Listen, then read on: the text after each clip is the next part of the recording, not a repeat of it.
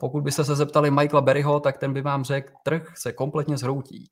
Všechno je v bublině, nebo ne úplně všechno, ale víceméně říká, že je v bublině uh, krypto, protože to nebezpečí je tam, že je tam obrovská páka a ten nedávný výplach, co tam byl, tak de facto by se dalo říct, že kompletně úplně skoro zmrazil uh, DeFi, jo, ten, ten de- decentralizovaný finanční uh, sektor, který je napojený na, na to Ethereum a na, na to všechno, uh, na, na, ty, na ten Bitcoin, na tyhle ty věci.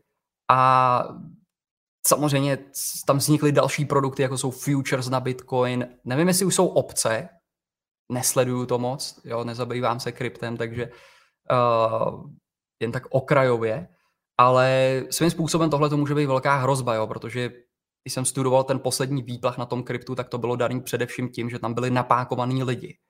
Jo, a páka znamená to, že se to pohne, já nevím, například o 20%, čím víc jste napákovaný, tak tím vás to může vynulovat. Jo. Takže protože všechno jede nahoru, tak lidi si půjčou peníze a zkrátka pákujou to a dneska broker vám dá, co jsem viděl, tak i páku 125 krát, což znamená, že vy tam dáte tisíc dolarů a můžete si veselé nakoupit za 125 tisíc dolarů. Z mého pohledu tohle, tohle je totální šílenost.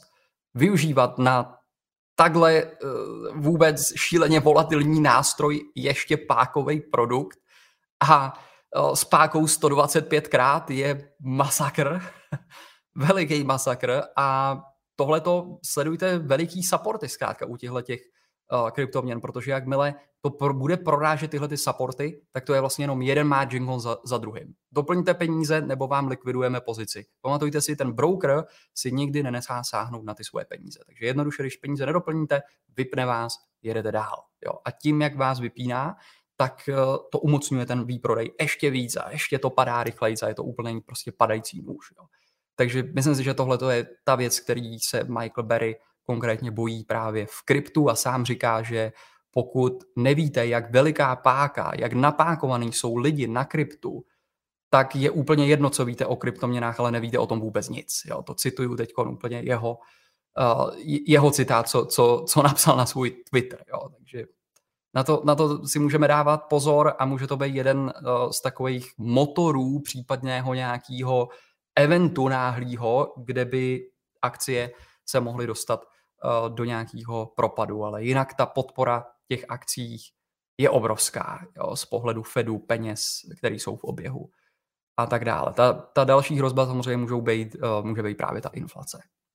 A to zvýšení těch úrokových sazeb, to, že se to vymkne uh, kontrole, Fed bude muset sklidnit trošku tu rozžhavenou ekonomiku, potom znovu otevření a zvýšit ty úrokové sazby. Ale zatím řekli, že to nechtějí dělat dřív než někdy v průběhu roku 2022, takže tam si myslím, že máme ještě uh, trochu času na to a zároveň, když si vezmete uh, vlastně ještě taky jasně jednoduchý fakt, jo, kdy oni napumpovali spoustu peněz do toho trhu, který je teď v oběhu, ale na druhou stranu lidi a firmy si nepůjčují zdaleka tolik peněz, jako si půjčovali ve 2020, když byla ta likvidní krize, té likvidity, kdy najednou se stopnul tok těch peněz a ty firmy neměly ten peněžní tok, z kterého by mohli platit zaměstnance a tak dále, tak si potřebovali nabrat vlastně ty úvěry.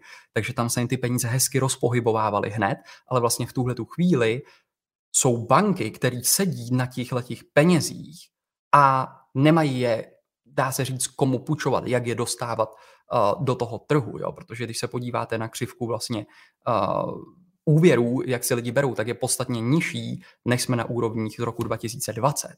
Takže teď si vemte, že by Fed šel zvýšit úrokovou sazbu. Je to pro ně logický krok nebo ne? Není. Protože by tím ještě vlastně zbrzdil ten, ten chod těch peněz. To, že se znovu roztočí vlastně to kolo. Takže oni teď mají ten balík těch peněz, který nebyl nikdy větší. Půjčuje si ho méně lidí než předtím. Jo, tím pádem na jednu stranu lidi říkají, jo, ekonomika je rožovaná, měly by se zvýšit úrokové sazby, ale proč by to sakla dělali, nebo nedává smysl to dělat, když tím by ještě zbrzdili to půjčování, protože kdo by si je šel půjčovat, když si je nechtějí půjčovat skoro ani za nulový úrok, jo, tak si je nebudou půjčovat za 2, 3, 4, 5, 6, 7% já nevím kolik, jo. Takže tohle je takový problém, kde bojují a teď vlastně doufají v to, z mého pohledu, jo, berte, že je to všechno osobní názor, ale doufají v to, že uh, vlastně ta inflace bude přechodná, že je to daný tím obchod, narušením toho obchodního řetězce, jak to nazývají. A jakmile tohle se srovná, tak ta inflace se vrátí zpátky na, na ten jejich cíl, zhruba nějakých 2,5%, 2-2,5%, na který míří. A teď myslím, že byla core inflace někde okolo 3,7%, pokud se nepletu, když tam mě opravte, ale čekají, že je to přechodná doba. Jo. Takže je to zajímavý období. Z pohledu tradingu mě dává smysl se soustředit na grafy, na to, co je před náma a obchodovat tu danou akci. Protože vlastně zjistíte, že kdy, kdykoliv budete zadat obchod, tak je tam milion věcí kolem toho, co vám říká, nezadávej ten obchod. Jo, je tady tohleto riziko, je tady obchodní válka s Čínou, je tady inflace, jsou tady krypto napákovaný, jo, spousta dalších věcí, zkrátka, prorazil to po tenhle ten support a tak dále. A vlastně v jakýkoliv moment vám to říká, no může to jít i dolů.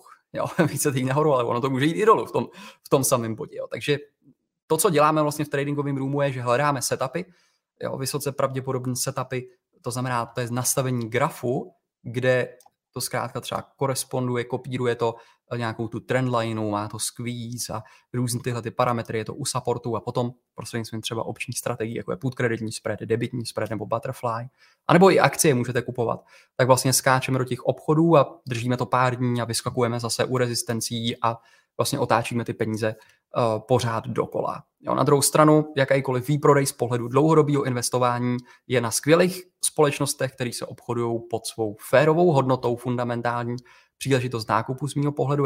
Děkuji vám za zhlédnutí tohoto videa a doufám, že vám přineslo nějakou hodnotu. Pokud investujete, tak si nezapomeňte stáhnout vždy můj aktuální měsíční investiční report, který dávám dohromady a kde se dívám na aktuální klíčové události na trhu, na přehled akciové akciového trhu, akciových indexů a vybrané akcie. Vždycky vyberu jednu akci, eh, do kterých právě investuju, rozeberu ji fundamentálně a eh, sděluju tam i moje férové hodnoty, eh, kolik si myslím, že, ta, že ten biznis je ohodnocený. A pokud si ho stáhnete tady ten report, tak vlastně každý měsíc vám ho zašlu na váš e-mail a vypadá zhruba takhle.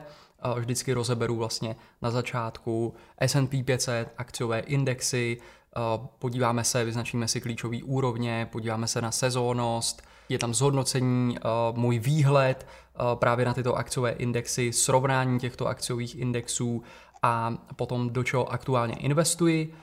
A projdu vždycky i jednu společnost, kde uvidíte i fundamentální analýzu vlastně této firmy s grafem, s úrovněmi, které používám pro dokoupení. A dívám se tam taky i na čínský trh, protože sám investuju také i Číně, takže vždycky, když se tam cokoliv něco děje, tak eh, se podívám tady i na Čínu. Takže tímhle tím způsobem zhruba vypadá ten report, má to 16-20 stránek a je to k věci, stručný, tak abyste z toho získali maximální hodnotu za co nejkratší čas. Takže děkuji za zlídnutí ještě jednou a vidíme se u dalšího videa.